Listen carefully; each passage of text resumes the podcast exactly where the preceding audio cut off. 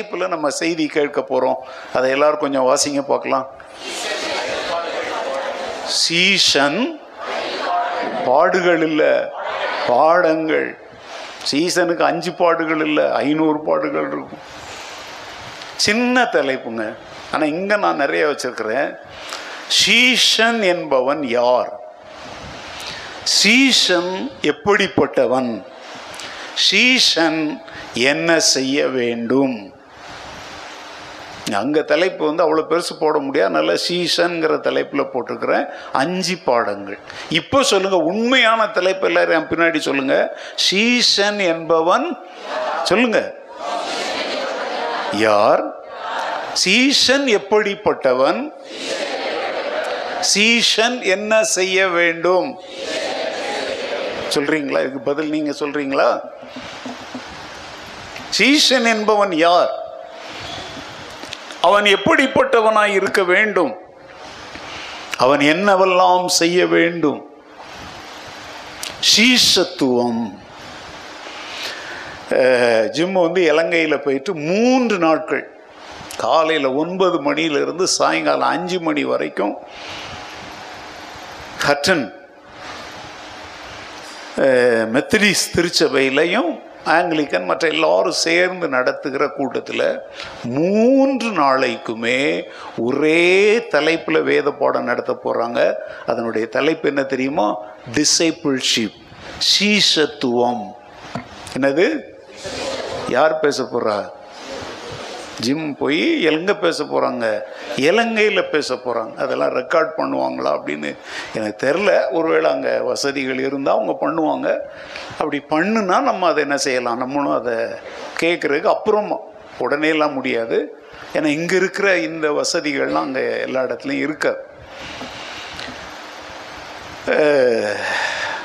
அன்றைக்கி அன்னைக்கு அந்த ஜிம்முனுடைய அந்த ஐட்னரியை வந்து நான் ரெடி பண்ணி அதை குரூப்புங்களில் போடுங்க இலங்கைக்குன்னு ஒரு குரூப் வச்சுருக்கிறேன். இப்போ நான் வந்து பார்த்தீங்க அப்படின்னா உங்களுக்கு தெரியுமா? இப்போ என்னுடைய இந்த தெளிதேன் துளிகள் வந்து ஜெர்மன் மொழியில் வெளியிடப்படுது. ஜெர்மன்.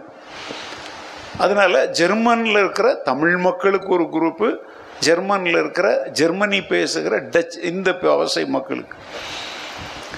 இப்போ வந்து அநேகமாக இன்னொரு ஒரு வாரத்தில் வந்து டச்சு பாஷையில் டச்சு அப்படிங்கிறது வந்து ஹாலண்ட்னு சொல்கிறோம் இல்லையா? ஹாலண்ட் நாட்டு மக்கள் பேசுகிற பாஷை என்னது? டச் பாஷை. அதுலேயும் அதை மொழிபெயர்க்க போகிறோம் அப்புறம் வந்து ஃப்ரெஞ்சு ஃப்ரான்ஸ் நாட்டில் வாழ்கிற மக்களுக்காக அதை ஃப்ரெஞ்சு மொழியிலையும் மொழிபெயர்க்க போகிறோம். அதெல்லாம் ரொம்ப சிம்பிளாக முடிச்சிடுறாங்க. இப்போ ஜிம்கிட்ட வந்து சொல்லி அனுப்புகிறேன் அங்கே வந்து நல்ல அங்கே தமிழ் அது இங்கே நம்ம எப்படி கன்னடா தமிழ் பேசுகிறோம் அது மாதிரி அங்கே தமிழ் சிங்களம் பேசுவாங்க. அதனால் நல்ல ஒரு மொழிபெயர்ப்பாளரை கண்டுபிடிக்க சொல்லியிருக்கிறேன். ஏன்னா சிங்கள மொழியில் இந்த தெளிதேன் துளிகள் என்ன செய்ய விரும்புகிறேன்? அங்கே ஏற்கனவே நம்ம வந்து விடுதலையின் நற்செய்திங்கிற நம்முடைய ட்ராக்ட் வந்து அங்கே வந்து மொழிபெயர்த்து வச்சுருக்குறாங்க. அதை எப்படி பிரிண்ட் பண்ணி அனுப்புறது? அங்கேயே பிரிண்ட் பண்ணால் பயங்கர காஸ்ட் ஆகும். அதை குறித்தும் நான் இப்போ ஜிம் மூலம் மொழிபெயர்த்தாச்சு. அதை ஏற்பாடுகள் செய்வேன். கவனிங்க. இப்போ நான் எதற்கு இதை சொல்கிறேன்னா அந்த தலைப்பு அதில் போட்டுருந்துச்சு இல்லையா? டிசைபிள்ஷிப்புங்கிற தலைப்பில் ஜிம் பிரசங்கம் பண்ணணும் வேத பாடம் எடுக்கணும்னு போட்ட உடனே நான் எத்தனையோ முறை இங்கே சீசத்துவத்தை குறித்து பேசியிருக்கிறேன். ஒரு சின்ன பிரசங்கத்தை ஏன் நம்ம இங்கே பண்ணக்கூடாது அப்படின்னு சொல்லி நான் ஒரு முடிவு பண்ணேன். அதனுடைய ஒரு சின்ன தியானம் இது. புரியுதுங்களா? இதெல்லாம் எனக்கு ரொம்ப முக்கியமான டாபிக் ஆனால் ஒரு சிம்பிள் வேல உங்களுக்கு இதை சொல்லித்தரலாம்னு நினைக்கிறேன். சீசன் என்பவன் யார்? நீங்கள் சொல்லுங்க பார்க்கலாம். என்னம்மா? குருவை பின்பற்றுகிறவன். சரி ஓகே. வேற?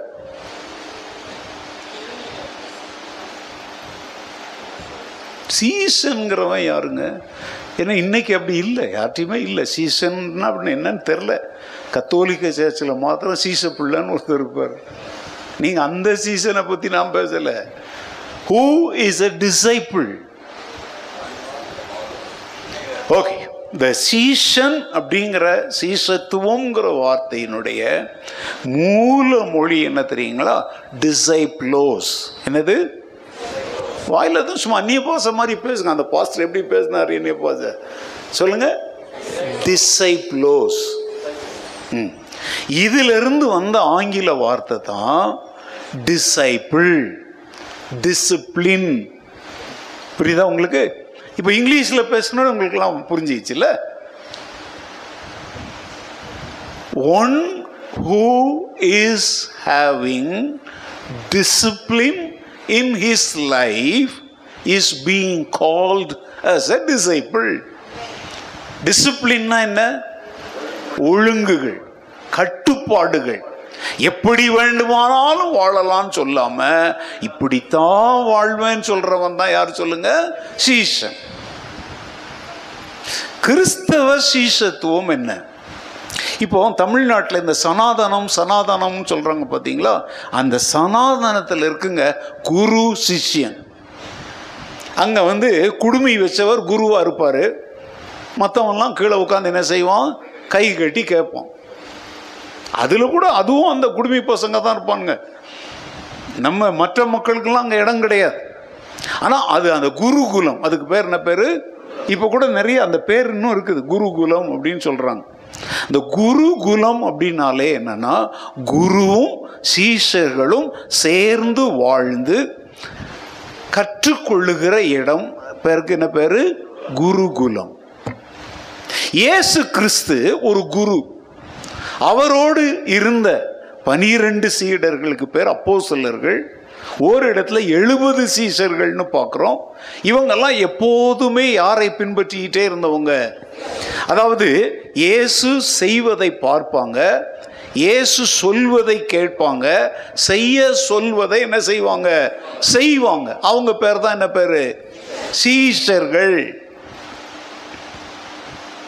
அவங்க தப்பு செஞ்சா குருவானவர் அவங்கள என்ன பண்ணுவார்? கண்டித்து திருத்துவார். ஸோ இதெல்லாம் வந்து ஒரு அற்புதமான முறைங்க. நான் போய் சொல்கிறேன் அன்னைக்கு நான் ஒரு வாசகம் வாசித்தேன். ரொம்ப அற்புதமான வேர்ல்டு அது. இன்னைக்கு போலீஸினுடைய லத்தியில் நிறைய பேர் அடி வாங்குறாங்களா? நாட்டில் குற்றங்கள் பெருகி போலீஸ் கையில் பிரம்புங்க கொடுத்து அடிக்கிறாங்களா? ஏங்க ஏதாவது பதில் சொல்லுங்கங்க. என் கையில் பிறம்பு இருந்தால் விளாசிடலாமான் இருக்கு இதைத்தான் பவுல் சொன்னார். நான் உங்ககிட்ட அன்போட வரட்டுமா? அப்படின்னா பெரம்புன்னா அர்த்தம்னா கண்டிப்புன்னு அர்த்தம். அந்த வார்த்தை என்ன சொல்லு தெரியுமா? ஒரு காலத்தில் ஆசிரியர்கள் கையில் நாங்கள் படிக்கும்போது ஸ்கேல் இருக்கும். இல்லை ஒன்று அவ்வளோ நீளத்துக்கு என்ன இருக்கும்? ஒரு குச்சின்னா நாய் அடிக்கிற மாதிரி குச்சி சும்மா குச்சி.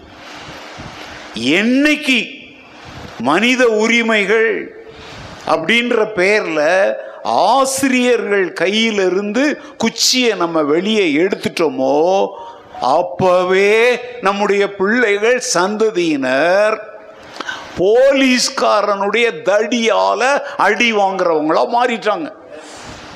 ஆசிரியர்கள் கையில் திரும்பவும் குச்சியை நம்ம கொடுத்தோம்னா நம்முடைய சந்ததியினர் போலீஸ் லத்தியினால் அடி வாங்க வேண்டிய அவசியம் உண்மையை? ஒத்துக்கிறீங்களா இதை?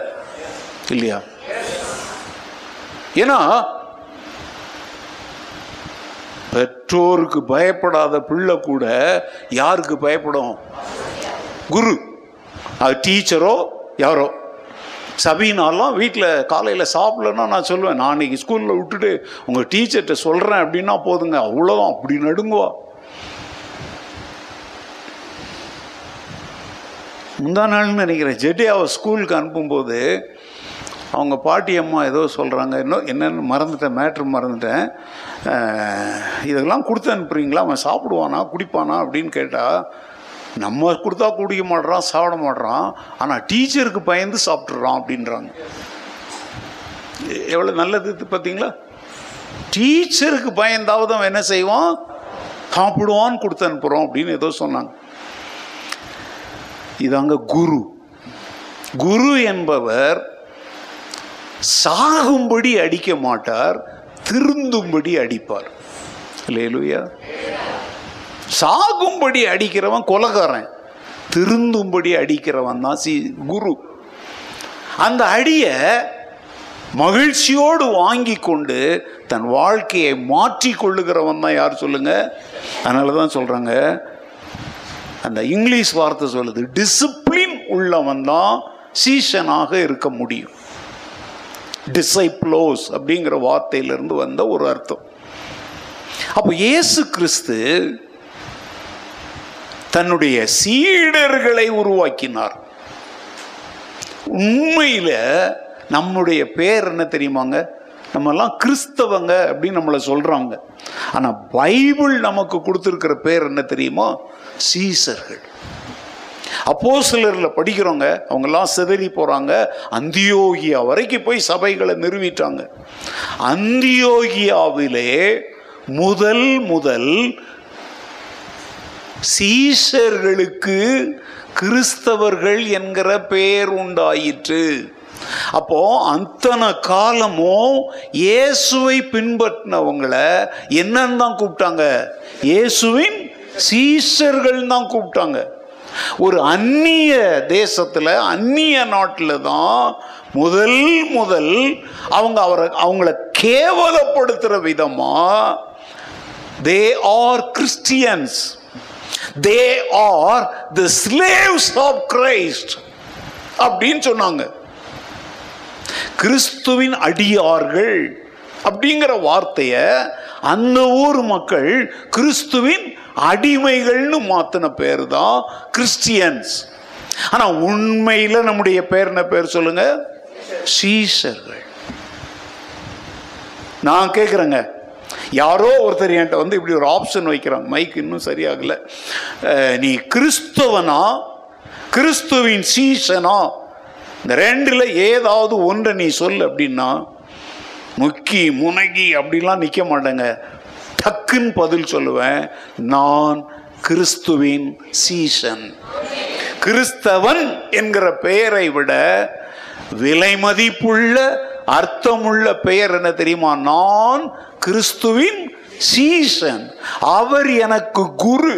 நான் அவர் சொல்லுவதைத்தான் கேட்பேன். அவர் செய்ய சொல்லுவதைத்தான் செய்வேன். அவர் காட்டும் பாதையில்தான் நடப்பேன்.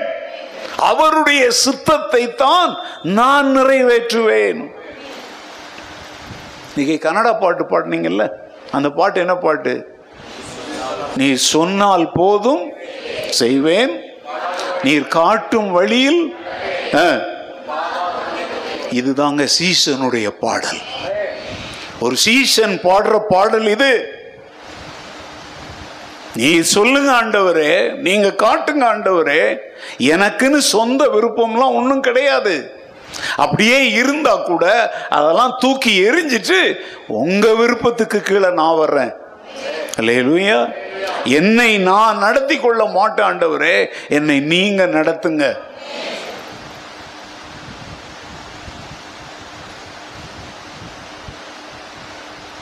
பெர்க்மான்ஸ் பாடு. அது அதில் ஒரு ஒரு அடி வருது. நீர் விரும்பும் நல்ல பாதைதனில் நாள்தோறும் நடக்க வேண்டும். திவ்யனா இதெல்லாம் இந்த யாருடைய பாடல் தெரியுமாங்க? சீசன் பாடுற பாடல். நீர் விரும்பும் பாதையில் நான் நாள்தோறும் என்ன செய்ய வேண்டும்? நடக்க வேண்டும். இன்னைக்கு கிறிஸ்தவங்க பெருகிட்டாங்க சீசர்கள் குறைஞ்சிட்டாங்க. கிறிஸ்தவத்தினுடைய பரிதாப நிலைமைக்கு காரணம் என்ன? கிறிஸ்தவங்க பெருகிட்டாங்க. ஆனா கிறிஸ்துவை பின்பற்றுகிற சீடர்கள் இல்லை. இதுதான் பரிதாபம். இதைத்தான் ஆண்டவர் சொல்றார் நீ உயிர் உள்ளவன் என்று பெயர் கொண்டிருக்கிற ஆனா யாராயிருக்கிற? செத்தவனை போல அல்ல செத்தவனாகவே இருக்கிறாய். கிறிஸ்தவர்கள் என்பவர்கள் ரசிகர்கள். சீஷன் என்பவன் ஆண்டவரே உம் பாதம் சரணடைந்தேன். அடிமை நான் அணையாங்கிறவன் தான் சீசன். ஆனா கிறிஸ்தவன் யாரு? நான் சொல்ற வார்த்தையை சொல்லுங்க. கிறிஸ்தவன்னா யாரு? ரசிகன். ஒரு நல்ல பிரசங்கம் கேட்டா விசில் அடிப்பான் கை தட்டுவான். ஒரு நல்ல பாட்டு பாடினா அப்படி ஆடிக்குவான். இவன் யாரு? ரசிகன். இன்னைக்கெல்லாம் ஆலயத்துல வந்து உட்கார்ற மக்கள் சீஷர்களா உட்காரல. யாரா உட்கார்றாங்க? ரசிகர்களா உட்கார்றாங்க. பாட்டை ரசிக்கிறாங்க இசையை ரசிக்கிறாங்க பிரசங்கத்தை ரசிக்கிறாங்க என்னென்னத்தையோ ரசிக்கிறாங்க. ஆனா வெளியே போகும்போது எந்த அர்ப்பணிப்புமே இல்லாம போறாங்க. வந்த மாதிரியே தான் போறாங்க. ஏன்னா அவங்க ரசிகர் கூட்டமாய் வந்தாங்க. சீசர் கூட்டமாய் வரல. கவனிக்கிறீங்களா? இன்னைக்கு நம்முடைய நிலைமை என்ன? ரசிகன்னா யார் தெரியுமாங்க? ஒரு நடிகன் இருப்பான் இல்லை ஒரு அரசியல் தலைவன் இருப்பான். அவனா அவங்களுக்கு ரொம்ப பிடிக்கும். அவனுக்காக விசில் அடிப்பான் அவனுக்காக கொடி கொட்டும் அவனுக்காக என்ன வேணாலும் செய்வான். ஆனால் திடீர்னு பார்த்தீங்கன்னா ஏதோ ஒரு காலகட்டத்தில் அந்த நடிகனையோ இல்லை அந்த அரசியல் தலைவரையோ கையை கழுவிட்டு இன்னொரு பக்கம் என்ன பண்ணிடுவான்? ஆனால் சீசன் சாகுற வரைக்கும் ஒரே குருவுக்கு அடிமையார். இல்லையா நீ கிறிஸ்தவனா இருந்தன்னா கல்யாணம் சாவு காது குத்து அது இது ஸ்காலர்ஷிப்பு உதவி அப்படின்னு வந்துச்சுன்னா நீ கிறிஸ்துவ வித்துட்டு போயிடுவ. ஒரு பையன் கண்ணும் மூக்கும் மொழியுமா நல்லா சம்பாதிக்கிறான்னா நீ கிறிஸ்தவ பொண்ணு கிறிஸ்துவ வித்துட்டு அவன் பின்னால போயிடுவ. ஒரு பொண்ணு அப்படியே நல்லா அழகா இருக்கிறான்னா நீ ஏசுநாதரே மறுதளிச்சுட்டு அவளுக்காக நீ போயிடுவ. ஏன்னா நீ யாரு? ரசிகன். ஆனா நீ சீசனா இருந்தா என்ன செய்வ தெரியுமா? சாரி என் கண்களின் இச்சையே உன்னை நான் கடிந்து கொள்ளுகிறேன். நான் கிறிஸ்துவின் சீசன். என் வாழ்க்கையில யாரோடாவது நான் கரம் கோர்க்க வேண்டுமானா அவங்களும் சீஷராய் இருந்தா என்னால் அவங்களோட கரம் கோர்க்க முடியும்.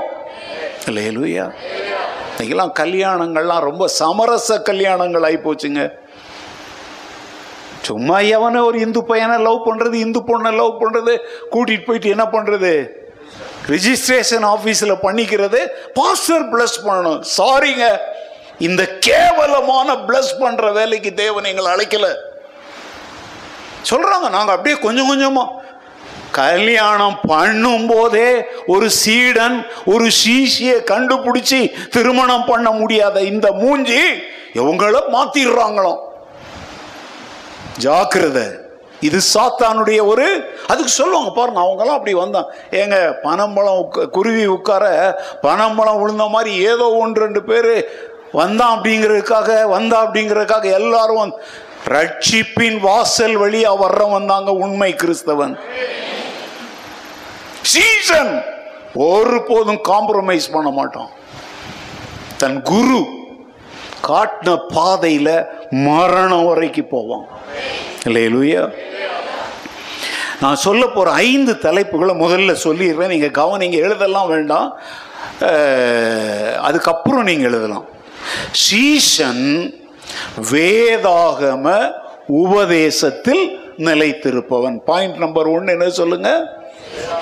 ஏன்னா ஒரு சீசன் பள்ளிக்கூடத்தில் ஒரு சிலபஸ்ன்னு இருக்கா? பாடத்திட்டம்னு ஒன்று இருக்குதா? அதை மாதிரி இயேசுநாதருடைய அந்த ஸ்கூலில் ஒரு பாடத்திட்டம் இருக்குது. அதுதான் பரிசுத்த வேதாகமம். இல்லையா அப்போ உண்மையான சீசன் எதில் நிலைத்திருப்பான் சொல்லுங்க? வேதாகம உபதேசத்தில் நிலைத்திருப்பவன் தான் சீசன் ரெண்டு சுய வெறுப்பின் பாதையை தெரிந்து கொண்டு முறுமுறுப்பில்லாமல் ஆண்டவரை பின்பற்றுவான். எந்த பாதையை தெரிந்து கொள்வோம் சுய வெறுப்பு செல்ஃப் டினையல் நான் அல்ல. நான் சிறுக வேண்டும். அவர் இதுதான் சுய மறுப்பு. சுயத்தை சாகடிக்கணும். பாட்டு மாத்திரம் பாடுறோம் சுயமென்னில் சாம்பலாய் மாற. எங்க எத்தனை முறை பாடிட்டோம். சுயம் சாம்பல் ஆயிடுச்சா? சுயம்னு எனக்கு தெரியுமா? நான் என்ன நினச்சிக்கிட்டார் பாஸ்டர் என்ன? நான் நினச்சேன்னா நினச்சேன்னா நினச்சி தான் பாருங்க கொஞ்சம். அப்படிலாம் நிறைய பேர் நினச்சாங்கங்க. அவங்க இங்கே இல்லை ஆனால் நான் இங்கே இருக்கிறேன். இந்த சுயம் என்கிற பெருமையிலிருந்து வெளியே வராதவன் யாராக இருக்க முடியாது. சீசனாலாம் இருக்க முடியாதுங்க.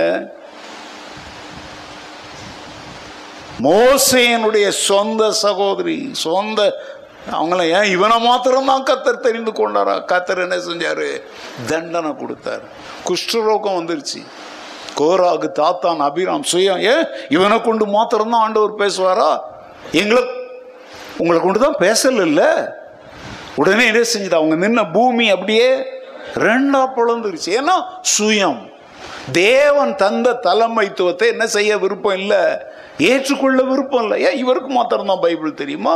ஏன் இவர் சொல்கிறபடி தான் நமக்கு ஏங்க குருன்னு ஒருத்தரை நீ ஏற்றுக்கொண்டு வந்துட்டேன்னா அவங்க சொல்கிறபடி தான் கேட்கணும். அப்படி இல்லைன்னா நீ யார் கிடையாது? சீசன் கிடையாது.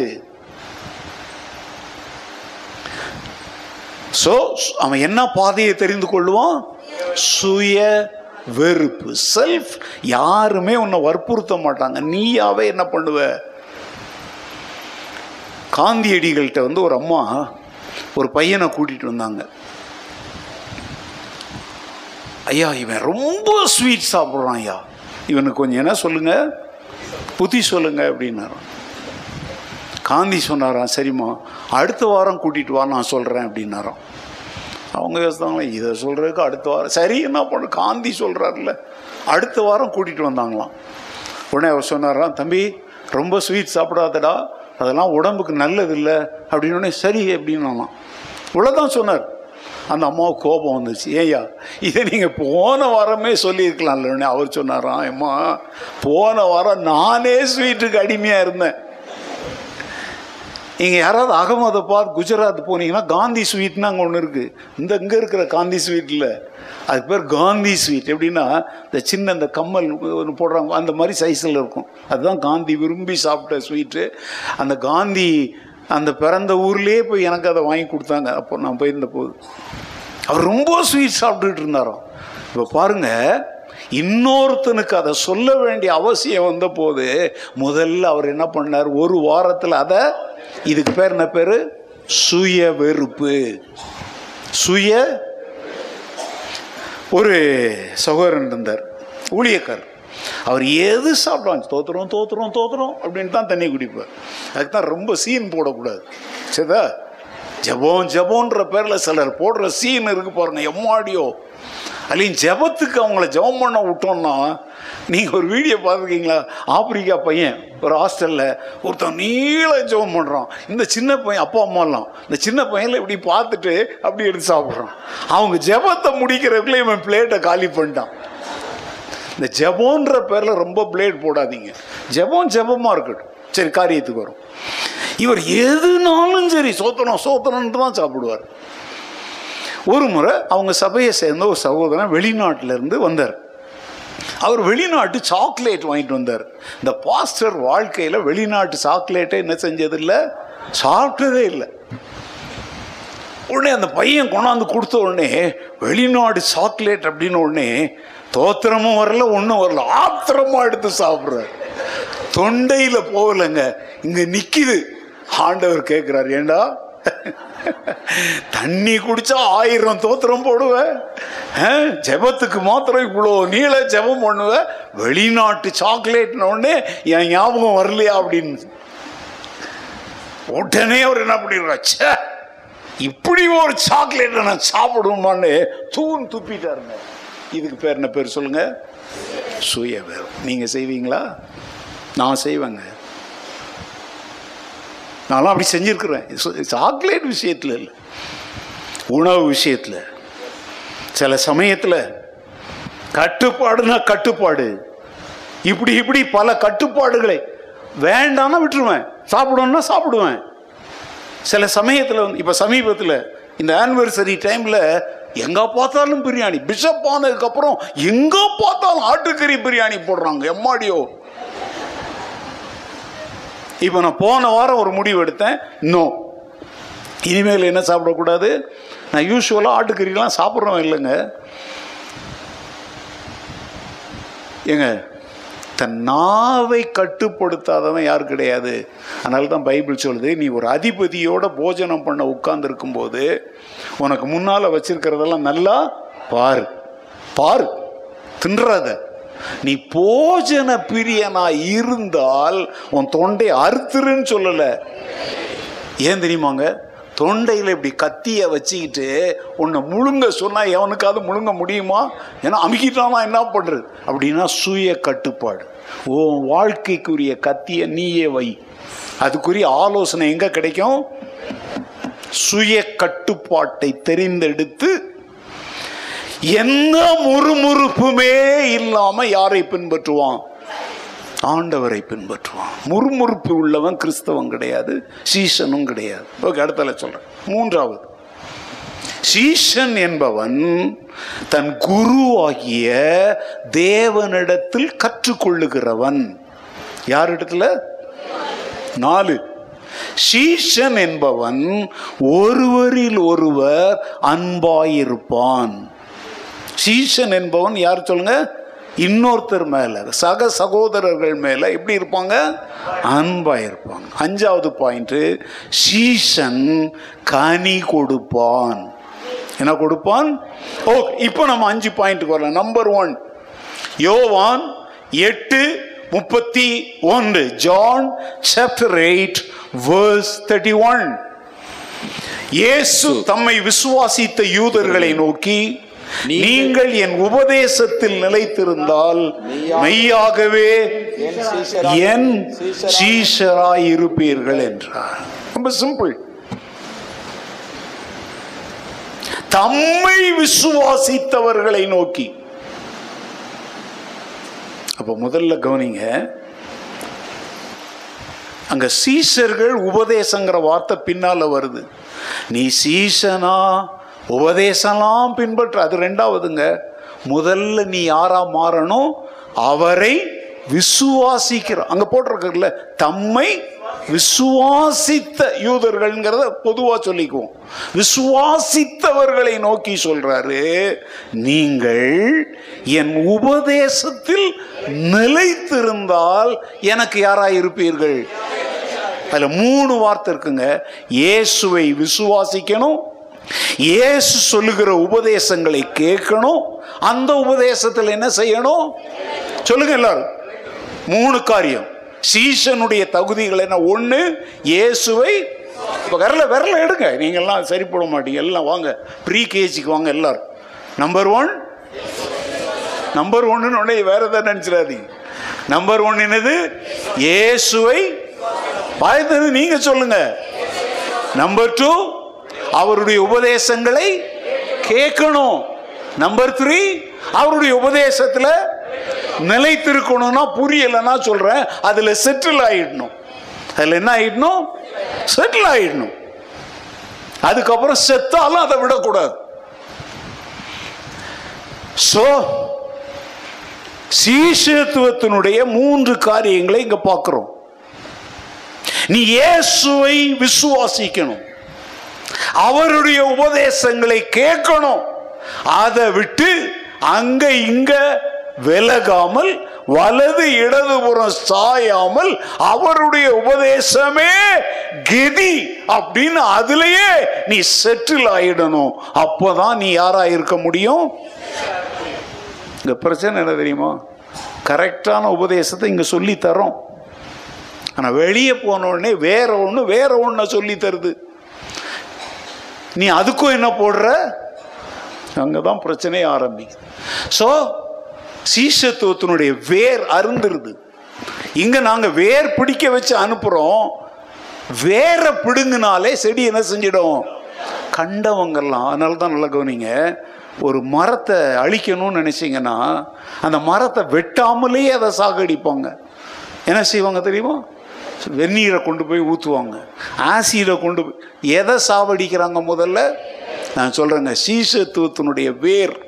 இயேசுவை விசுவாசிப்பதும் அவருடைய உபதேசங்களை கேட்பதும் அதில் நிலைத்திருப்பதும் தான் சீசத்துவத்தினுடைய ஆணி வேர். இல்லையா அதனால் இந்த மூணுலையும் யார் கை வச்சாலும் அவன் தீர்க்கதரிசியோ பெரிய வேத பண்டிதரோ யாராக இருந்தாலும் சரி சீன் தள்ளிட்டு நம்ம போயிட்டே இருக்கணும். ஏன்னா நம்ம யாராக இருக்கணும்? இயேசுவின் சீசராய் வாழ வேண்டும். ஸோ அப்போ முதல் குறிப்பு என்ன சொல்லுங்கள் ஐந்து பாடங்களில் முதல் பாடம் என்ன சொல்லுங்கள் சீசன் என்பவன் வேதாகம உபதேசத்தில் என்ன செய்கிறவன்? கேட்கிறவன் இல்லை. இந்த பிள்ளைங்க மாதிரி டைரியில் குறிப்பு எழுதுறவன் இல்லை. அதில் என்ன செய்யணும்? அப்படின்னா வாழ்க்கையில் அதை கை கொள்ள வேண்டும். We have to practise the doctrines the teachings of Jesus Christ இயேசு கிறிஸ்துவின் போதனைகள் உபதேசம் ஏங்க பிரசங்கம் வேறங்க. கத்தர் கண்ணீரை துடைப்பார். நீ இன்னைக்கு நொறுங்கி போய் வந்திருக்கிறியா? கத்தர் உன் உள்ளத்தை காயங்களை குணம் இது வந்து பிரசங்கம். உபதேசங்கிறது என்ன தெரியுமா? ஒழுங்குகள். இன்னைக்கு நிறைய பேருக்கு கிறிஸ்டியன் ப்ரீச்சிங்குக்கும் கிறிஸ்டியன் டீச்சிங்கும் உள்ள வித்தியாசம் தெரியல. உபதேசம் டாக்ட்ரின் அது ரொம்ப முக்கியம். இப்போ மனம் திரும்பணும் பாவங்களை அறிக்கையிடணும் ஞானஸ்தானம் பெறணும் சீஷராகணும் சபையில் அங்கத்தினராக மாறணும் கத்தருடைய பந்தியில் பங் இதெல்லாம் என்னது தெரியுமா? பிரசங்கம் இல்லை. இதெல்லாம் என்னது? உபதேசம். இதுக்கு பேர் தான் டாக்டரின் நீங்க இன்னைக்கு உபதேசத்தில் நிலைத்திருக்கிறீங்களா? இயேசுவின் போதனைகளை கை கொள்ளுகிறோமோ? என் நண்பர் தான் வந்திருந்தார். அவர் சொன்னதெல்லாம் எனக்கு அப்படி பசுமையாக ஞாபகம் வருது. நாங்கள் படித்த வேதாகம கல்லூரி முதல்வர் எதையா வாங்கிட்டு வான்னு அனுப்புவார். அவர் சொன்னதை நீங்கள்லாம் கேட்டீங்க. அந்த காலத்துலலாம் பத்து பைசா அஞ்சு பைசாலாம் இருந்த காலம். அந்த சில்லறை தருவோம் பார்த்தீங்களா இவர் ரொம்ப கஷ்டப்பட்ட சகோதரன் இவர். அந்த அஞ்சு பைசா பத்து பைசா இவர் என்ன பண்ணுவார்? பையில் போட்டுக்குவார். ஒரு நாள் இவருக்கு அங்கே உள்ள அங்கே டோஸ் விழுந்துக்கிட்டு இருக்கு. என்னன்னு தெரில நான் அப்புறம் தெரிஞ்சுக்கிட்டோம். இவர் நல்ல வள நல்ல ஊழியக்காரங்க ரொம்ப அருமையான சவர் ஆனால் அவருடைய ஏழ்மை நிமித்தம் அந்த பத்து பைசா அஞ்சு பைசா நாலு அணான்னு சொல்லுவோம் என்னது எவ்வளோ அது இப்போ இருபத்தஞ்சி பைசா. எங்கள் பெரிய காசு எங்களுக்கு எது? நாலு அணா இருந்தால் நாங்கள்லாம் பெரிய காசு வச்சுருக்குறோம்னு அர்த்தம். எட்டு அணா இருந்தால் நான் பணக்காரன்னு அர்த்தம். ஒரு ரூபாய் இருந்தால் நான் லட்சாதிபதினு அர்த்தம். ஹலோ? இன்னும் இந்த ஆள் லூசு மாதிரி. ஏங்க நாங்கள்லாம் அப்படி வளர்ந்தவங்கங்க. அப்படி வளர்ந்தவங்க. அதனால தான் உங்களெல்லாம் அப்படியே சீசர்களாக்கி அப்படியே கொண்டு போக முயற்சி செய்கிறோம் அதுக்காக நீ நாலனா இட்டன இன்னைக்கு உனக்கு ஐநூறுரூபா சாதாரண பணமாக இருந்தாலும் அது கர்த்தர் தந்தது. உன் கைகளின் பிரயாசத்தை உனக்கு தந்தது யார்? அதை செலவழிக்கிறதுக்கு முன்னாடி ஐநூறு முறை யோசி. இன்றைக்கெல்லாம் அந்த கிறிஸ்தவ உலகத்தில் அன்றைக்கி நானும் ஜூடும் பேசிகிட்டு இருந்தோம். அவங்க பையனை பற்றி பணத்தை செலவழிக்கிறத பற்றி நான் சொன்னேன் வெரி குட் இந்த எக்ஸாம்பிள்லேயே கொண்டு வாங்க. லட்ச லட்சமாக நம்ம பிள்ளைங்க ஆக அவன் லட்சம் சம்பாதிக்கலைங்க. சும்மா சொல்கிறேன் சம்பாதித்தாலும் உடனே மனசு அதில் பாயக்கூடாது. அதை பெற்றோர்கிட்ட கொண்டு வரணும். பெற்றோருடைய அனுமதி கேட்கணும். கத்தருக்குரியதை கத்தருக்கு கொடுக்கணும். இதுதான் என்ன தெரியுமாங்க? டிசிப்ளின் கஞ்சத்தனம். அப்போ அவன் சொன்னானோ பாஸ்டர் அப்பா சொல்லுவார் பத்து ரூபா செலவழிக்கணும்னா கூட நான் பத்து முறை யோசிப்பேன்னு சொன்னார். அது என்னன்னு இப்போ தெரியுது அப்படின்னா. இது பிள்ளை. இவன் என் சீசன். ஹலோ?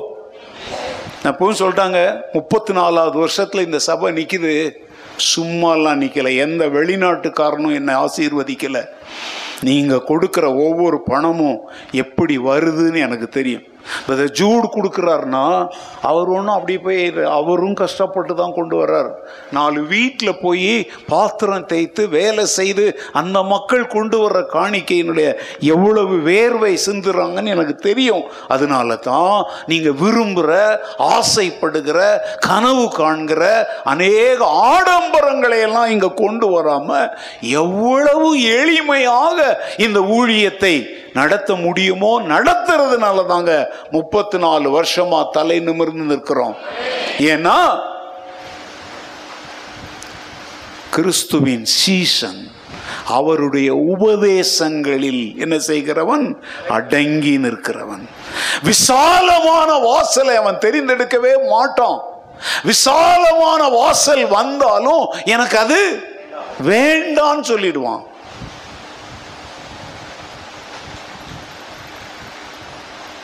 நான் இப்போ உங்களுக்கு ஒரு உண்மையை சொல்லிட்டா லண்டனில் எனக்கு வேண்டிய ஒருத்தங்க இருக்காங்க. ஜிம் வந்து இலங்கைக்கு போகிறத கேள்விப்பட்டு ஜிம்முனுடைய இலங்கை செலவுகள் அத்தனையும் நான் கொடுத்துட்றேன் அப்படின்னு சொன்னாங்க. அவங்களுக்கு தெரியாது தேவை இருக்குலாம் தெரியாது. ஒரே குடும்பங்க. மகனுடைய இலங்கை செலவுகள் அனைத்தையும் நான் ஸ்பான்சர் பண்ண விரும்புகிறேன்னு சொன்னாங்க. நான் சொல்லிட்டேன் சாரி நான் எங்கள் சபையார் அதை ஸ்பான்சர் பண்ணணும்னு நான் விரும்புகிறேன் ஏங்க இப்படி ஒரு வெளிநாட்டு குடும்பத்திட்ட இப்படி நான் வாங்கி பழகிட்டேன்னா அதுக்கப்புறம் உங்களை நான் சோம்பேறி ஆக்கிடுவேன் உங்களுக்கு வர வேண்டிய ஆசீர்வாதத்திற்கு நானே யாரா மாறிடுவேன்? தடையா மாறிடுவேன். கஷ்டமா இருந்தாலும் கர்த்தருக்காக கொடுக்க கற்பித்து தர்றேன் உங்களுக்கு. ஏன்னா நான் கிறிஸ்துவின் சீசன். இல்லையா நீங்க நினைக்கிறீங்களாங்க? நாங்களே அனாதையா? எங்களுக்கெல்லாம் உதவி செய்ய யாருமே இல்லைன்னு நினைக்கிறீங்களா? இல்லை. உலகத்தானே சொல்றான் இந்தியனாக இரு இந்தியனாக வாழுன்றாங்க. ஒரு காலத்தில் மேட் இன் இந்தியான்னு சொல்லுவாங்க. இப்போ ஒரு புருடா விடுற மண்ணை வந்து மேக் இன் இந்தியான்னு ஊரை ஏமாத்திட்டு இருக்கிறாரு. ஆனால் வாங்குறதெல்லாம் சீனாவில் வாங்கிவிட்டு இங்கே போடுறது என்னது? இந்த மாதிரி ஃப்ராட் கிறிஸ்தவங்க இல்லை நாங்கள் விரும்பினால் மனம் வைத்தால் எத்தனை வெள்ளக்காரனை வேணாலும் கூட்டிட்டு வர முடியும். எத்தனை வெளிநாட்டு ஸ்தாபனங்கள் இடத்துல கூட நாங்க கை நீட்டி வாங்க முடியும். ஆனால் ஒரு ஒழுங்கை நாங்கள் வைத்திருக்கிறோம். நாங்கள் யாருக்கு போதிக்கிறோமோ அவர்களிடத்தில் வாங்கி தேவனுடைய ராஜ்யத்தை கட்டுவதுதான் எனக்கும் ஆசீர்வாதம் என் மக்களுக்கும் ஆசீர்வாதம் சொல்லி கத்தருடைய உபதேசத்தில் நாங்கள் நிற்கிறோம். கத்தருடைய வேத உபதேசம் என்ன தெரியுமாங்க? அந்த அந்த உள்ளூர் சபை அந்த அந்த உள்ளூர் ஊழியர்களையும் ஊழியங்களையும் என்ன செய்ய வேண்டும்? தாங்க வேண்டும். தியாகம் செய்ய பழக வேண்டும் அபிகைலுக்கும் ஜெட்டையாவுக்கும் அடிக்கடி பிரச்சனை வரும் He is doing. நான் சொன்னேன், He is a small boy. You are a grown up girl. No, always you are telling like this நான் சொல்கிறேன் அவன் சின்ன பையன் நீ கொஞ்சம் விட்டு கொடுன்னு அவள் கேட்குறான் எப்போ பார்த்தாலும் என்னையவே விட்டு கொடுக்க சொல்கிறீங்க இதுதாங்க சீசத்துவம் பேத்திக்கு என் மேலே கடுப்பு வருது. பேரனுக்கே அவர் சப்போர்ட் பண்ணுறாருன்னு அதுக்காக சில சமயத்தில் ஐ ஜெடாயா நோ அவன் சொல்கிறான் நோ என்ன பார்த்து திருப்புறான்? நோ மீன்ஸ் நோன்னா நோ மீன்ஸ் நோங்கிறான் ஆனாலும் விடுறது இல்லைங்க அவங்க மாம்சத்தில் பேர பிள்ளைங்க நீங்கள் ஆவியில் என் பிள்ளைங்க. நீ சில சமயத்தில் அபிகையில் மாதிரி என்ன நம்மளையே போட்டு வாட்டுறாருன்னா தேவன் எவர்களை நேசிக்கிறாரோ அவர்களை சிக்ஷிக்கிறார் அல்லேலூயா. நீதிவான் என்னை கடிந்து கொண்டு என் தலையை என்ன செய்யட்டும்? குட்டட்டும் அது என் தலைக்கு என்ன மாதிரி இருக்கும்? என்னம்மா? என்ன எண்ணெய் நீங்க உபயோகிக்கிற எண்ணெய் ஏன்னா ஆளாளுக்கு ஒரு எண்ணெய் உபயோகிக்கிறீங்க. தேவனுடைய உபதேசத்தை கசப்பாக நினைக்காதீங்க. டாக்டர் எப்போதுமே இனிப்பு மருந்து தரமாட்டார். கசப்பா இருந்தாலும் வாய்க்கு தான் அது கசப்பா இருக்குமே ஒழிய வியாதிக்கு அது பயங்கர கசப்பு. அதை கண்டு வியாதி என்ன செய்யும்? நாங்கள் நாங்க டாக்டரா நிற்கிறோம் சில சமயத்தில் கொடுக்கப்படுகிற உபதேசங்களை நீங்கள் சந்தோஷமா ஏற்றுக்கொண்டு இனிப்பு மருந்தையே கொடுத்து என்னை ஏமாத்தாம கசப்பு மருந்துன்னு சொல்லி கொடுத்து இதை நீ சாப்பிட்டனா உன் ஆத்மாவுக்கு நல்லதுன்னு சொல்லி எனக்கு போதிக்கிற இந்த சபைக்காக என் போதகருக்காக நன்றின்னு நீ என்னைக்காவது சொல்லியிருக்கிறியா? அந்த முறுமுறுப்பை நிறுத்திட்டு ஆண்டவரே நீ தந்த சபைக்காக என்னை கண்டித்து திருத்தி கடிந்து கொண்டு புத்தி சொல்லுகிற இந்த போதகருக்காக நன்றின்னு சொல்லு உன் மனசுல இருக்கிற பாரமெல்லாம் உன்னை விட்டு விலகிடும். இல்லையா சோ சீசன் என்பவன் யார்? திரும்ப சொல்லுங்க வேதாகம உபதேசங்களில் நிலைத்திருக்கிறவன். ரெண்டு சீஷன் என்பவன் சுய வெறுப்பின் பாதையை தெரிந்து கொண்டு முறுமுறுப்பில்லாமல் ஆண்டவரை என்ன செய்கிறவன்? இந்த வார்த்தை ரெண்டு முக்கியம். ரெண்டு காரியத்தை அதில் சொல்றேன். சுய வெறுப்பு முறுமுறுப்பில்லாமை. சொல்லுங்க. முறுமுறுப்புன்னா என்ன? என்ன பார்த்தாலும் எப்போ பார்த்தாலும் இவருக்கு வந்து ஒரு நல்ல வார்த்தை வர ஐயோ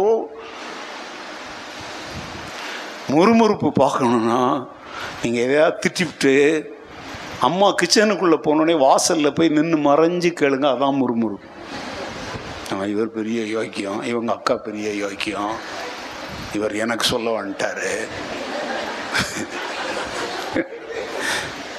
ஆனால் அது சத்தம்லாம் வெளியே கேட்காது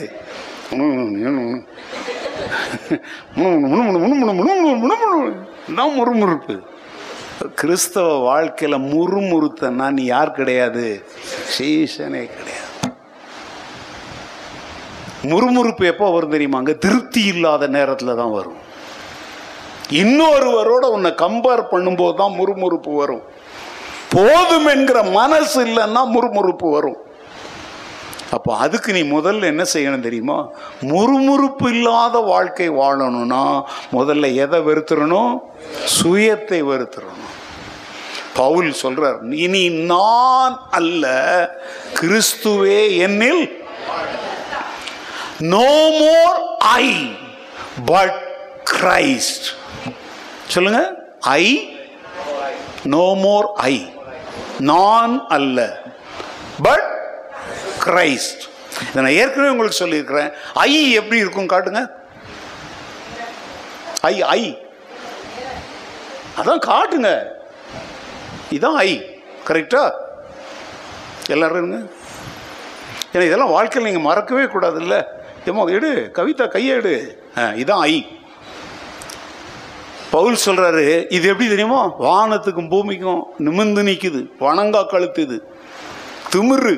கொழுப்பு கொலஸ்ட்ரால். இப்போ அவர் சொல்றாரு நான் இப்படி வாழ மாட்டேன். நான் அல்ல இனிமேல் யாரு? கிறிஸ்து. அப்படின்னா அது என்னது? சி. இது என்னது? சி. இப்படி வச்சுக்கோங்க. சின்னு நினச்சிக்கோங்க. இப்போ பாருங்க இப்படி நின்னது அப்படியே வளைஞ்ச உடனே என்னவா மாறிடுச்சு? இன்னைக்கு வந்து நான் அப்படின்னு நிமிந்து நிற்கிற நீ. கிறிஸ்துன்னு சொல்லி என்ன செஞ்சிடு? வளைஞ்சிடு. நீ சீசனா மாறிடுவ. புரிஞ்சாச்சா புரியலையா? இங்கிலீஷ் தெரிஞ்சவங்க நான் சொன்னதை புரிஞ்சிருப்பீங்க. ஐ சி இப்போ ஒரு இரும்பு கம்பி. இந்த இந்த பார்பன்ட்ரிங் வேலை செய்கிறவங்க இருக்கிறீங்களா யாராவதுங்க? கம்பி எல்லாம் இப்படி உழைக்கிறாங்களே இப்படி ஒரு கம்பியை கொடுத்தா அதை என்ன செய்கிறாங்க என்ன வேணாலும் உழைக்கிறாங்க இல்லை? இன்னைக்கு கத்தர் உன்னை வளைக்க விரும்புகிறார் வனைய விரும்புகிறார் உடைக்க விரும்புகிறார் உருவாக்க விரும்புகிறார். அல்லேலூயா பிரைஸ் இனி நான் என்னால் ஆயிடுச்சு. நான் செஞ்சேன். நான் சாதிச்சேன். நான் வேண்டாங்க. இந்த நான் என்கிற சுயம் ஐ அப்படிங்கிற அந்த திமிரு யாரா மாறிடணும்? ஏன்னா கிறிஸ்துவே தேவனுக்கு பிதாவுக்கு சமமாயிருப்பதை கொள்ளையாடின பொருளாம எண்ணாமல் தம்மை தாமே வெறுத்து சுய வெறுப்பு நமக்கு ஒரு இரட்சகரை தந்தது. இன்றைக்கு கிறிஸ்தவர்கள் என்று அழைக்கப்படுகிற சீசர்களாகிய நாமும் சுய வெறுப்புள்ளவர்களாய் மாறினால் உலகமெங்கும் கிறிஸ்துவையும் அவருடைய சுவிசேஷத்தையும் கொண்டு செல்ல அது பெரிய வாசல்களை திறந்துவிடும். லேலுயா லேலுயா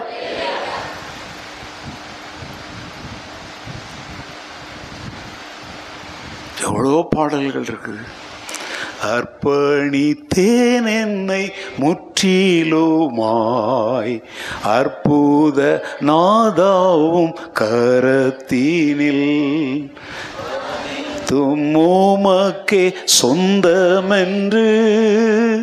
அன்பரே என்னையே தத்தம் செய்தேன். அனைத்தும் உமக்கே சொந்தமென்று. அன்பரே என்னையும் தத்தம் செய்தேன். அனைத்தும் கிறிஸ்துவுக்கே. எந்த அனைத்தும் அர்ப்பணமே. பாடுங்க. அனைத்தும் கிறிஸ்துவுக்கே. எந்த அனைத்தும் அர்ப்பணமே. என் முழு தன்மைகள் ஆவல்களும் அனைத்தும் கிறிஸ்துவுக்கே. என் முழு தன்மைகள் ஆவல்களும் அனைத்தும் கிறிஸ்துவுக்கே. இதுதாங்க சுய வெறுப்பு. அல்லேலூயா. டிஎல் மூடி மாபெரும் தேவ மனிதர். உலகை அசைத்தவர்களில் ஒருவர். அவர் வந்து ஒரு பெரிய மீட்டிங் நம்ம இந்த பேலஸ் கிரவுண்ட்லாம் நடக்கு பார்த்தீங்களா அது மாதிரி ஒரு மீட்டிங் அவர் பிரசங்கம் பண்ணுறதுக்கு அங்கே உட்கார்ந்துருக்கிறார் அவரை ஒருத்தர் இன்ட்ரடியூஸ் பண்ணுவாங்கல்ல? இப்போ என் நண்பரை நான் அன்னைக்கு இன்ட்ரடியூஸ் பண்ணேன். அவர் ஏதோ எடுத்த உடனே சொல்கிறார் என்னை பற்றி சொல்ல வேண்டியதுக்கு அதிகமாகவே என்ன சொல்லிட்டாரு? அது மாதிரி சொல்லுவாங்கல்ல? இப்போ டிஎல் மூடி அங்கே உட்கார்ந்துருக்கிறார் அவரை பிரசங்கம் பண்ணுறதுக்கு அழைக்கிறார் ஒருத்தர்.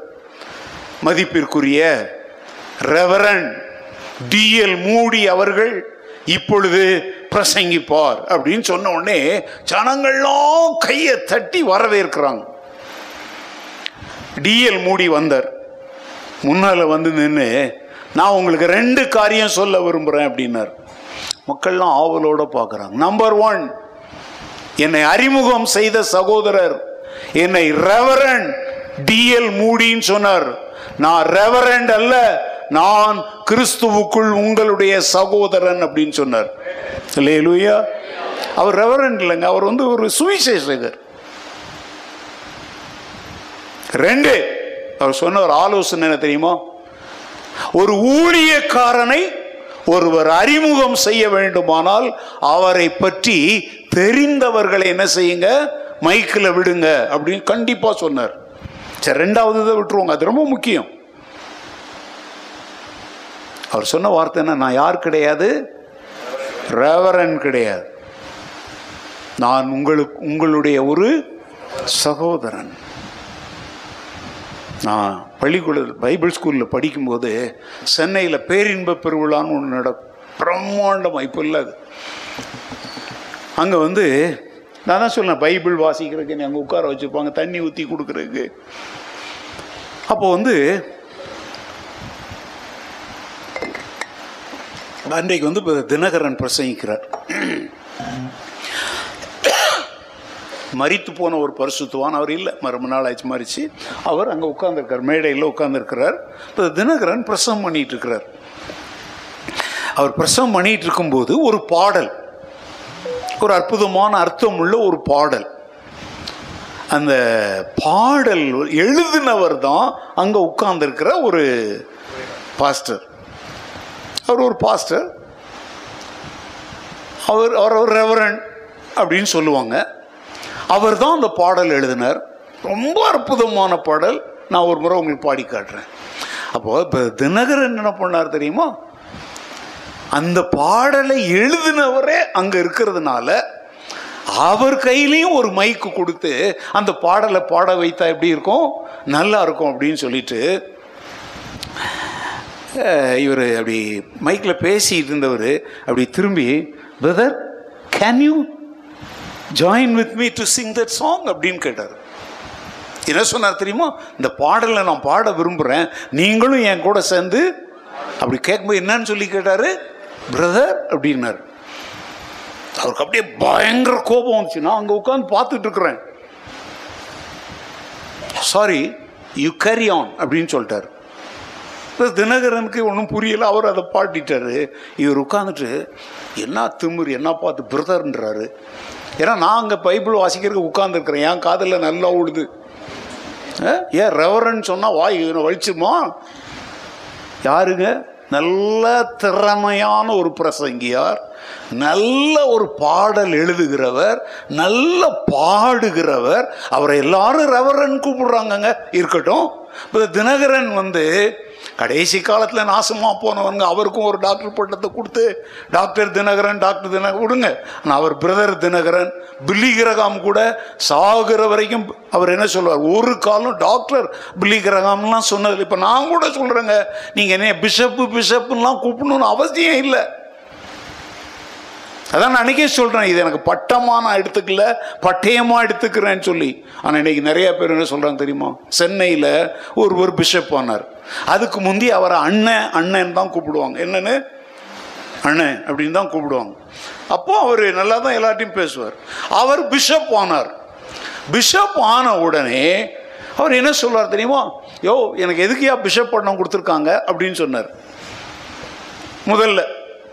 அப்படின்னா இன்டைரக்டா என்ன சொல்கிறாரு இனிமேல் என்னை பிஷப்னு கூப்பிடுங்க. அப்புறம் கொஞ்ச நாள் ஆச்சு. ஆனால் அது ஜென்ம புத்தி செருப்பால் அடித்தாலும் போவாது இல்லை இந்த அண்ணன் அண்ணன் கூப்பிட்டு பாசத்தோடயே கூப்பிட்டதுனால சிலருக்கு அது என்ன செய்ய மாட்டேங்குது?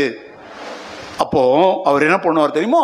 சில மூத்த ஊழியக்காரங்கிட்ட சொல்லுவார் இனிமேல் எல்லாவனுக்கும் சொல்லுங்க என்னை என்னன்னு தான் கூப்பிடணும். பிஷப்புன்னு தான் ஆர்டர் போட்டார். மூணாவதா கொஞ்ச காலம் கழிச்சு ஒரு ஆறு மாதம் ஆகியும் நிறைய பேருக்கு அப்பப்போ வாயில் என்ன வந்துடுது அண்ணன் தான் வந்துடுது உடனே அவர் கேட்ட டேய் நம்ம என்னென்ன மாமனா மச்சானா உன்னா பிறந்த அண்ணன் தம்பியா? என்ன போய் நீ அண்ணன் கூப்பிடுற? ஏங்க ஆறே மாதத்துக்குள்ள அண்ணனா இருந்தவர் இப்போ எப்படி கேட்குறாரு நம்ம என்ன ஒன்றுக்குள்ள ஒன்று அண்ணனா? நான் அண்ணன் உண்ண? இதே வார்த்தையை சொன்னாருங்க. அண்ணனாவது ஆகுது இனிமேல் ஒழுங்கா என்னன்னு கூப்பிடணும். சுயத்தை என்ன செய்யலை? வெறுக்கல பழனி நீ நேற்று ஃபோன் பண்ணும்போது என்ன என்ன சொல்லி கூப்பிட்ட? பிரதர் ஏங்க பழனி என் தம்பி அவன் வந்து நம்ம சபையினுடைய மூத்த ஒரு விசுவாசி. அந்த காலத்திலிருந்து பிரதர்னு தான் என்னை கூப்பிட்றோம் நேற்று கூட ஃபோனில் பேசும்போது என்ன பழனி? நான் யாருன்னு மறண்டி அப்படின்னா அவன் முழிப்பான். ஏன்னா அவன் உள்ளத்துல நான் யாரா தான் பதிஞ்சிருக்கிறேன். சாவுற வரைக்கும் நீ அப்படியே கூப்பிடுப்பா. சரியா? ஏன்னா அதுதான் உண்மை. சகோதரனே ஏன் தெரியுமாங்க? சுயத்தை வெறுக்கணும் இந்த பிஷப் பட்டம் எல்லாம் அந்த போன வாரம் போட்டுட்டு வந்தேன் இல்லை? அந்த மாதிரி நேரத்துக்கு தாங்க பிஷப் அந்த பட்டம் அந்த ட்ரெஸ் எல்லாம். நான் என்னைக்கு நான் இன்னைக்கு சொல்கிறேங்க என்னைக்கு நான் ஒரு பிஷப்புங்கிற கர்வம் என் தலையில் ஏறிடுச்சோ அன்னைக்கே நான் சாத்தானா மாறிடுவேன். கத்தர் என்னை தள்ளிடுவார். கத்தர் என்னை உபயோகிக்க மாட்டார். அப்படி ஒரு எண்ணமே எனக்கு இல்லைங்க. ஏன் தெரியுமா? பிஷப் அப்படின்னா அவங்க பா அந்த அங்கி போடலைன்னா கூட எப்போதும் கழுத்தில் என்ன போட்டிருக்கணும்? ஒரு சிலுவை போட்டிருக்கணும். இன்னைக்கு கூட காலையில் ஆஃபீஸில் அந்த சிலுவையை எடுத்து போட்டேன். புரியுதுங்களா? ஏன்னா என் பேத்தியை வேற இங்கே இது பண்ணுறாங்க ஒரு பிஷப் வேற வராரு. எடுத்து போட்டேன். இப்போ நம்ம சர்ச்சுக்கு இதை போட வேண்டிய அவசியம் கண்டிப்பாக இருக்கா? ஏன்னா இந்த பயல்கள்லாம் எப்போ ஒரு கழுத்தில் சிலுவை போடலாம்னு அலையிறாங்க எதுக்கு இவங்களுக்கு இடரெல்லாம் இருக்கணும்? அப்படியே கலத்தி சுருட்டி என் பேக்கில் வச்சுட்டு வந்துட்டேங்க. ஏன்னா அதெல்லாம் ஒரு பாரம்பரியம். அது இயேசுவின் உபதேசம் அல்ல. சுயத்தை வெறுக்கணும். என்னெல்லாம் என்ன சொல்லி கூப்பிட விரும்பி அப்படி ஏதோ ஒன்று கூப்பிடுறிய. ஏதோ ஒன்று வச்சு கூப்பிடுறல சிலர்லாம் டீ வச்சிருக்கிறேன். டேய் உங்க அம்மாட்ட சொல்றா காசு வச்சிருக்கிறேன்னு? இந்த மாதிரி கேவலமா வாழாம ஏதோ ஒன்று சொல்லி கூப்பிடுறீங்களே அந்த மரியாதையே போதுங்க. சுயத்தை வெறுத்துருங்க. இன்னைக்கெல்லாம் நிறைய வீடுங்களில் பிரச்சனை என்ன தெரியுமாங்க? நான் மரியாதையை கொடுக்க மாட்றாங்க. ஆ, பெரியவன் சின்னவன்ற மரியாதை இல்லை. எங்கள் சுயத்தை வெறுத்தவன் செத்த பிணம் போல் இருப்பாங்க. அவனை என்ன சொன்னாலும் சரி அவனை நீங்கள் சீண்டவே முடியாது. இந்த உலகத்தை பொறுத்த வரைக்கும் நான் சிலுவையில் அறையப்பட்டிருக்கிறேன். உலகமும் எனக்கு சிலுவையில் அறையுண்டிருக்கிறது கலாத்தியரில் பவுல் சொல்கிறார்ல அதனால் இந்த உலகம் என்னை பாதர் பண்ண முடியாது. இந்த உலகம் என்ன சொன்னாலும் அதை பற்றி நான் என்ன செய்ய மாட்டேன்? சூரியனை பார்த்துருக்கீங்களா? சூரியன் சூரியன். ஆ. அதை பார்த்து ஒன்று கொலைக்கும். அதுக்கு தான் பழமொழி இருக்கு. சூரியனை பார்த்து எவ்வளோ நேரம் குறைக்கும் அதுக்கு கண்ணு கூசும் வாய் வலிக்கும் அதுக்கப்புறம் ஓடி போயிடும். நம்ம சூரியனுங்க இந்த உலகம் ஒரு நாய். அதனால அது குறைக்கிறத பார்த்துலாம் என் சுய மரியாதை போயிடுச்சுன்னு சொல்லி கவலைப்படாத. சூரியன் சூரியன் தான். இல்லையா அதுக்காக தரங்கட்டுலாம் இறங்கி வராத. குழாயடி சண்டைலாம் போடாத. அநேகருக்கு நான் ஒரு பைத்தியமாய் மாறினேன். துடைத்து போடப்படுகிற கந்தையை போலானேன் பவுல் சொல்றார். துடைத்து போடப்படுகிற அதான் வீடு துடைக்கிற துணி மாதிரி என்னை தூய் போட. ஐ டோன்ட் பாதர் ஏன்னா நான் யாருக்குள்ள இருக்கிறேன்? கிறிஸ்துவுக்குள் இருக்கிறேன். அல்லேலூயா. இந்த சுய வெறுப்பை பற்றிலாம் பேச எனக்கு நேரம் இல்லை. வசனம் இருக்குது. லூக்கா ஒம்பது இருபத்தி மூணு நேரம் ஆயிடுச்சு. ஒம்பது இருபத்தி மூணு பின்பு அவர் எல்லாரையும் நோக்கி. ஒருவன் என் பின்னே வர விரும்பினால் தன்னை தான் வெறுத்து தன் சிலுவையை அனுதினமும் எடுத்துக்கொண்டு என்னை என்ன செய்ய கடவன்? எதை வெறுக்கணும்னு சொல்றாரு? தன் சிலுவை தன்னை தான் வெறுத்து. மனைவியை வெறுக்கிறது ஈஸி புருஷனை வெறுக்கிறது ஈஸி அதை வெறுக்கிறது இதை வெறுக்கிறதெல்லாம் ஈஸி ஆனால் தன்னை வெறுக்கிறது கஷ்டம். உன்னை நீ வெறுக்கிறது கஷ்டம். அதனால தான் ஆண்டவர் சொல்ற சீசத்துவத்தினுடைய நிபந்தனையே என்ன தெரியுமா? நான் அதை வெறுத்துட்டேன் இதை விட்டுட்டேன் அதை விட்டுட்டேன் நகை போடுறதில்ல வெள்ளை சேலை கட்டிக்கிறேன். அதெல்லாம் விடு உன்னை வெறுத்துட்டியா? சுயத்தை வெறுத்துட்டியா? ஒரு பக்தன் சொல்றாரு சுயத்தை வெறுத்த கிறிஸ்தவன் அணுகுண்டை விட ஆபத்தானவன். எப்படி? சுயத்தை வெறுத்த கிறிஸ்தவன் அணுகுண்டை விட ஆபத்தானவன். எப்படி தெரியுமா? அவன் எங்க வேணாலும் துணிஞ்சு போவான். சாத்தானுடைய கோட்டைக்குள்ளேயே இறங்கி போவான். நான்லாம் அந்தமான்ல காடுகள் மலைகள்ல மரங்கள்ல பாறைகள்ல கடல்ல. இன்னைக்கு அவர் சொன்னார் பாத்தீங்க ரெண்டு நிகழ்ச்சிகள். இதெல்லாம் என்ன தெரியுமாங்க? உயிரை நாங்க நேசிக்கல. சுயத்தை வெறுத்துறதுன்னா அர்த்தம் என்ன தெரியுமா? உயிரை நாங்க வெறுத்துட்டோங்க. அவன் எதுக்காவது பயப்படுவானா? சொல்லுங்க. தீவிரவாத இயக்கங்கள். விடுதலை புலி இவங்கெல்லாம் பாருங்க சுயத்தை வெறுத்ததுனால தான் தங்க உடம்புலேயே குண்டுங்களை கட்டிக்கிட்டு தங்களுடைய நோக்கம் நிறைவேற என்ன செய்யறாங்க இன்னைக்கு கிறிஸ்துவின் ராஜ்ய பணியில சுயத்தை நீ நேசித்தனா நீ ஆண்டவருக்காக ஒன்றும் செய்ய முடியாது. சுயத்தை வெறுத்துட்ட அப்படின்னா எங்க வேணாலும் போகலாம் எதை வேணாலும் சாப்பிடலாம் எங்க வேணாலும் படுத்துக்கலாம் உன் நோக்கமெல்லாம் கிறிஸ்து அறிவிக்கப்பட வேண்டும் என்பதாகவே இருக்கும். அல்லேலூயா அல்லேலூயா அதனால தான் அவர் சொல்றாரு அணுகுண்டுக்கு இருக்கிற வல்லமையை விட சுயத்தை வெறுத்த கிறிஸ்தவன் வல்லமை உள்ளவன். அல்லேலூயா நம்பர் எத்தனை? மூன்று. சீசன் யாரிடத்தில் கற்றுக்கொள்ளுகிறான்? தன் குருவானவராகிய ஆண்டவரிடத்தில் கற்றுக்கொள்ளுகிறான்.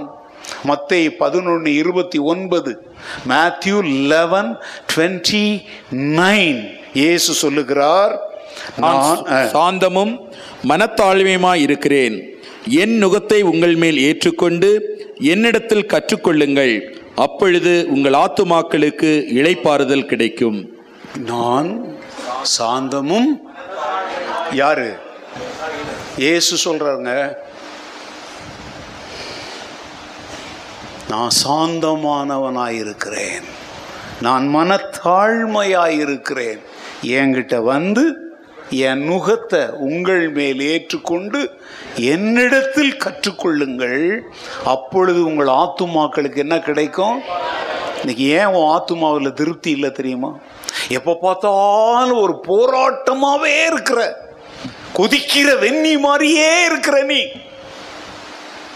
எதுலேயும் திருப்தி இல்லை. அப்பா பாரு முறுமுறுப்பு குறை. இதுக்கு காரணம் என்ன தெரியுமா? சாந்தமும் மன தாழ்மையுமா இருக்கிற இயேசுவை நாம் கற்றுக்கொள்ளவில்லை. இந்த தமிழ் வசனம் எப்படி சொல்லுது? என்னிடத்தில் கற்றுக்கொள்ளுங்கள்னு போட்டிருக்கு. நீங்க இங்கிலீஷ் பைபிளில் பாருங்க லேர்ன் ஆஃப் மீ என்னையே கற்றுக்கொள்ளுங்கள்ங்கிறார். என்னிடத்தில் கற்றுக்கொள்ளுங்கள். இதனுடைய உண்மையான அர்த்தம் என்ன சொல்லுங்க? என்னையே பார்த்து படிச்சுக்கோ. நான் சொல்றத சொல்லு நான் செய்யறத செய். அப்போ ஆத்மாவுக்கு ஆத்துமாவுக்கு என்ன கிடைக்கும்? அப்போ சீசன் என்பவன் யார் தெரியுமா? எனக்கு எல்லாம் தெரியும். நான் வேதத்தை கரைச்சி குடிச்சிட்டேன். நான் பெரிய தியாலஜியன். நான் பெரிய டாக்டர். நான் பெரிய தியா இல்லைங்க. நான் யாரை கற்றுக்கொண்டவன்? இயேசுவை முன்மாதிரியாய் கற்றுக்கொண்டவன். அவன்தான் யாராக இருக்க முடியும்? Learning from Jesus is different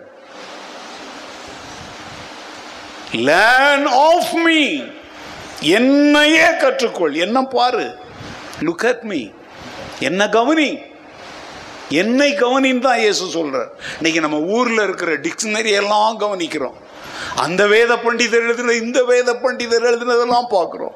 ஆனால் வேதத்தை தந்த யாரை பார்க்கறது இல்லை இயேசுவை பார்க்கறது இல்லைங்க அவர் தாங்க வேதம். அவர் தான் வார்த்தை. அதுதான் இங்கே எழுதப்பட்டிருக்குது. இயேசுவினிடத்தில் இருந்த குண நலன்களை அந்த குணத்தை நாம் என்ன செய்யணும்? கற்றுக்கொள்ளணும். நாலாவது காரியம். சீஷர்கள் ஒருவரில் ஒருவர் என்ன செய்கிறார்கள்? யோவான். வாசிக்க வேண்டாம் நானே வாசித்த நேரம் ஆயிடுச்சு. பதிமூன்றாவது அதிகாரம் முப்பத்தி நான்கு முப்பத்தி ஐந்து எழுதுறவங்களுக்காக சொல்றேன். John chapter thirteen verse thirty four and thirty five நீங்கள் ஒருவரில் ஒருவர் எப்படி இருங்க? நான் உங்களில் அன்பாயிருந்தது போல நீங்களும் சொல்லுங்க. அன்பா இருங்கள் என்கிற புதிதான கட்டளையை உங்களுக்கு கொடுக்கிறேன். நீங்கள் ஒருவரில் ஒருவர் அன்புள்ளவர்களாய் இருந்தால் அதனால் நீங்கள் என்னுடைய சீசர்கள் என்று எல்லாரும் அறிந்து கொள்ளும். இல்லையா சீசர்களுக்குரிய அடையாள முத்திரையாக ஆண்டவர் சொல்றது என்ன தெரியுமா? நான் உங்களிடத்தில் அன்பு கூர்ந்தது போல நீங்களும் ஒருவரிடத்தில் ஒருவர் அங்கே அது கூட மாதிரியா யாரைத்தான் காட்டுறாரு? தன்னை தான் காட்டுறாரு.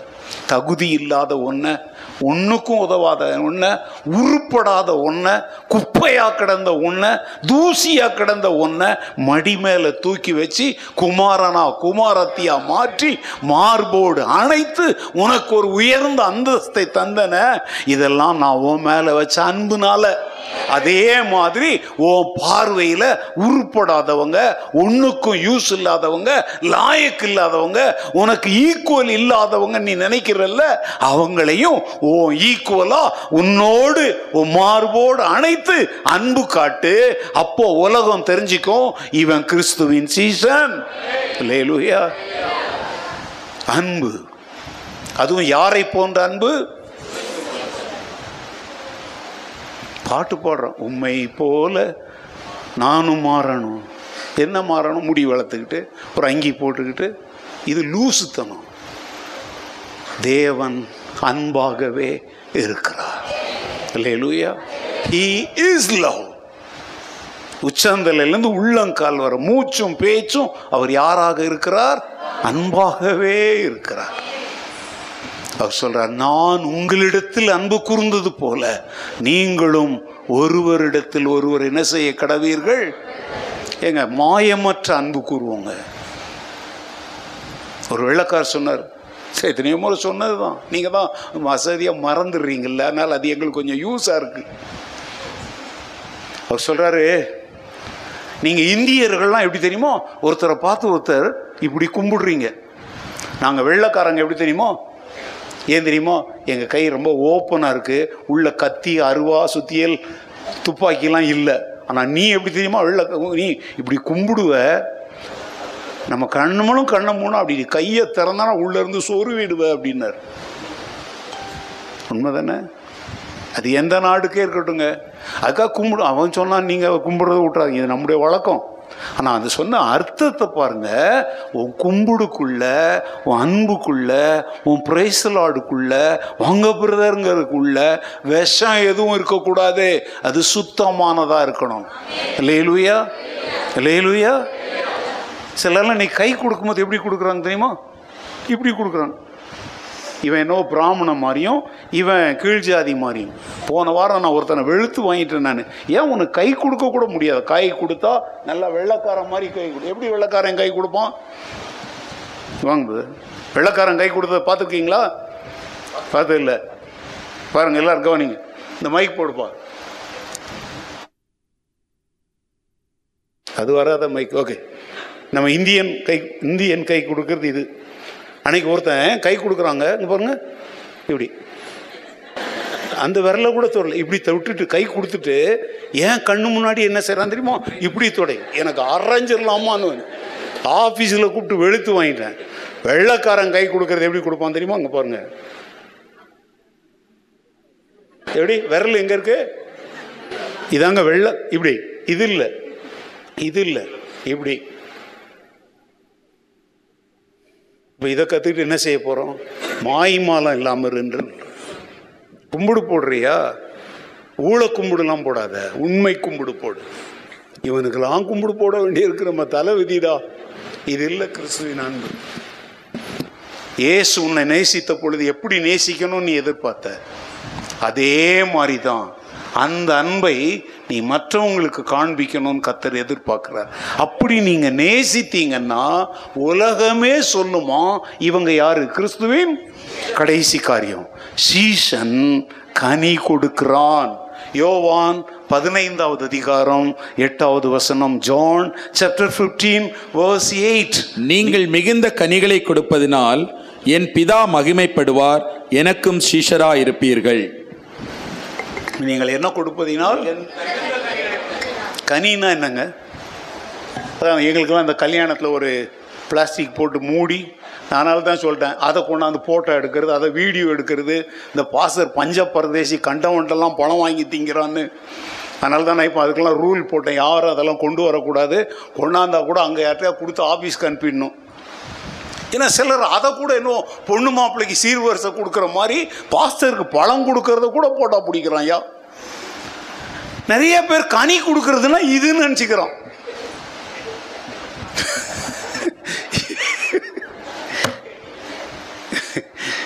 இது இல்லை. கனி கொடுக்கறதுனா கனின்னா என்னங்க? ஃப்ரூட் ஃப்ரூட்னா என்ன? கனி. எங்க ஒரு மரத்தை வைக்கிறோம். எதுக்கு வைக்கிறோம்? மாமரத்தை வைக்கிறீங்க. எதுக்கு? விறகு வெட்டி விறகு எரிச்சு அடுப்பு சமையல் செய்யறதுக்கா இல்லை. மாங்காய் மாம்பழம். ஓகே மாங்காய்னா ஊறுகாய் மாம்பழம்னா திங்கிறது. மாமரத்தை வைக்கும்போது ஒரு நோக்கத்தோட வைக்கிற. தென்னங்கன்று வைக்கிற. அது தேங்காய் மரமாக மாறி அதை எதுக்கு வைக்கிற? இல்லை என் வீட்டில் உயரமான ஒரு மரம் இருக்கணும். இல்லைங்க அதுலேருந்து என்ன கிடைக்கும்? இளநீ மட்டை ஓலை தேங்காய். இல்லையா? ஒன்று ஒன்றையும் நீ வைக்கும் பொழுது என்னத்தோட வைக்கிற? உங்க வீட்டில் வைக்கிற செடி மரங்கள்ல நோக்கமே இல்லாம வைக்கிற ஏதாவது ஒன்று இருக்காங்க? சொல்லுங்க. உங்க வீட்டில் தொட்டிலாம் வச்சிருக்கீங்கல்ல அது யூஸ்ல சும்மா வச்சிருக்கான் பாஸ்டர் அப்படின்னா உனக்கு ஏதோ மண்டை கிறுக்காய் போச்சுன்னு அர்த்தம். ஒன்று இலைக்காக வைப்போம் ஒன்று பூவுக்காக வைப்போம் இல்லையா? சிலவற்றை மரமா அதுலேருந்து என்ன பறித்து சாப்பிடணும்? பழம் பறித்து சாப்பிடணும். காய். முருங்கைக்காய் முருங்கை மரம் வைக்கிறது எதுக்கு? பிள்ளை படிக்கலைன்னா அதை உடைச்சிட்டு வந்து முதுக உடைக்கிறதுக்கா? கனினா என்னன்னா ஒரு நோக்கத்தோடு வைக்கிற. ஆண்டவர் உன்னை சீசனாய் மாற்றின பொழுது உன்னை ஒரு நோக்கத்தோடு இந்த பூமியில வச்சிருக்கிறார். நீங்கள் புறப்பட்டு போய் சகல ஜாதிகளுக்கும் சுவிசேஷத்தை பிரசங்கியுங்கள். மற்றவர்களுக்கு நன்மை செய்யுங்கள்.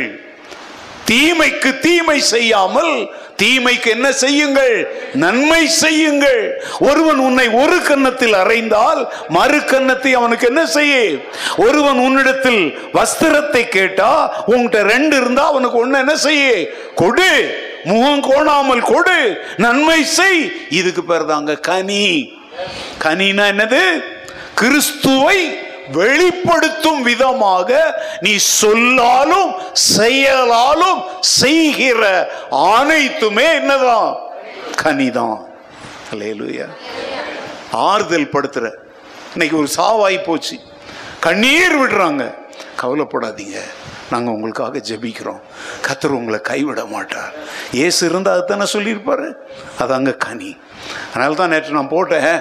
I need your practical support ஒரு சகோதரி கேட்டாங்க ப்ராக்டிக்கல் சப்போர்ட்னா பணம் உதவி செய்யணுமா பாஸ்டர்னு? நான் சொன்னேன் நான் பண உதவியை சொல்லலை. அந்த வீட்லையும் ஃபியூன்ரன்லையும் வந்து என்ன செய்யணும்? ப்ராக்டிக்கலாக கலந்துக்கணும் அப்படின்னு சொன்னேன். ஓகே அப்படின்னு சொன்னாங்க. நான் இப்போ சொல்லட்டாங்க இதுக்கு பேர் கனி. ஒருவர் கண்ணீர் விடுறாங்கன்னா ஒருத்தர் ஆண்டோ சொல்கிறாங்க நான் வியாதியாக இருந்தேன் என்னை பார்க்க வந்தீர்கள். ஆ, நான் பசியாக இருந்தேன் எனக்கு என்ன கொடுத்தீங்க? நான் தாகமா இருந்தேன். என்ன நிறைய சொல்றாருல்ல. அதை செய்தீங்க செய்தீங்கன்னு சொல்றாரு பார்த்தீங்களா? அதுக்கு பேர் தான் என்னது? கனி. ஸோ அஞ்சு காரியம் சொல்லியிருக்கிறேன். சீஷர்கள் யார் சொல்லுங்க? வேதாகம உபதேசத்தில் நிலைத்திருப்பவன். ரெண்டு சுய வெறுப்பை தெரிந்து கொண்டு முறுமுறுப்பில்லாமல் கிறிஸ்துவை பின்பற்றுவார்கள். மூன்று குருவாகிய தேவனிடத்தில் கற்றுக்கொள்வார்கள். நான்கு ஒருவரில் ஒருவர் அன்பு கூறுவார்கள். ஐந்து கிறிஸ்துவை வெளிப்படுத்தும்படி வார்த்தையாலும் வாழ்க்கையாலும் அவர்கள் செய்கிற அனைத்துமே என்னதான்? கனிதான். இந்த ஐந்து காரியங்களையும் செய்ய உண்மை சீசர்களாய் வாழ எங்களுக்கு கிருபை தாரும் குருவானவரே அப்படின்னு சொல்லி நம்ம எல்லாரும் ஜெபிக்கலாமா? எல்லாரும் எழுந்திருப்போம். எல்லார் கண்களை மூடி ஆண்டவர் நோக்கி நாம் ஜெபி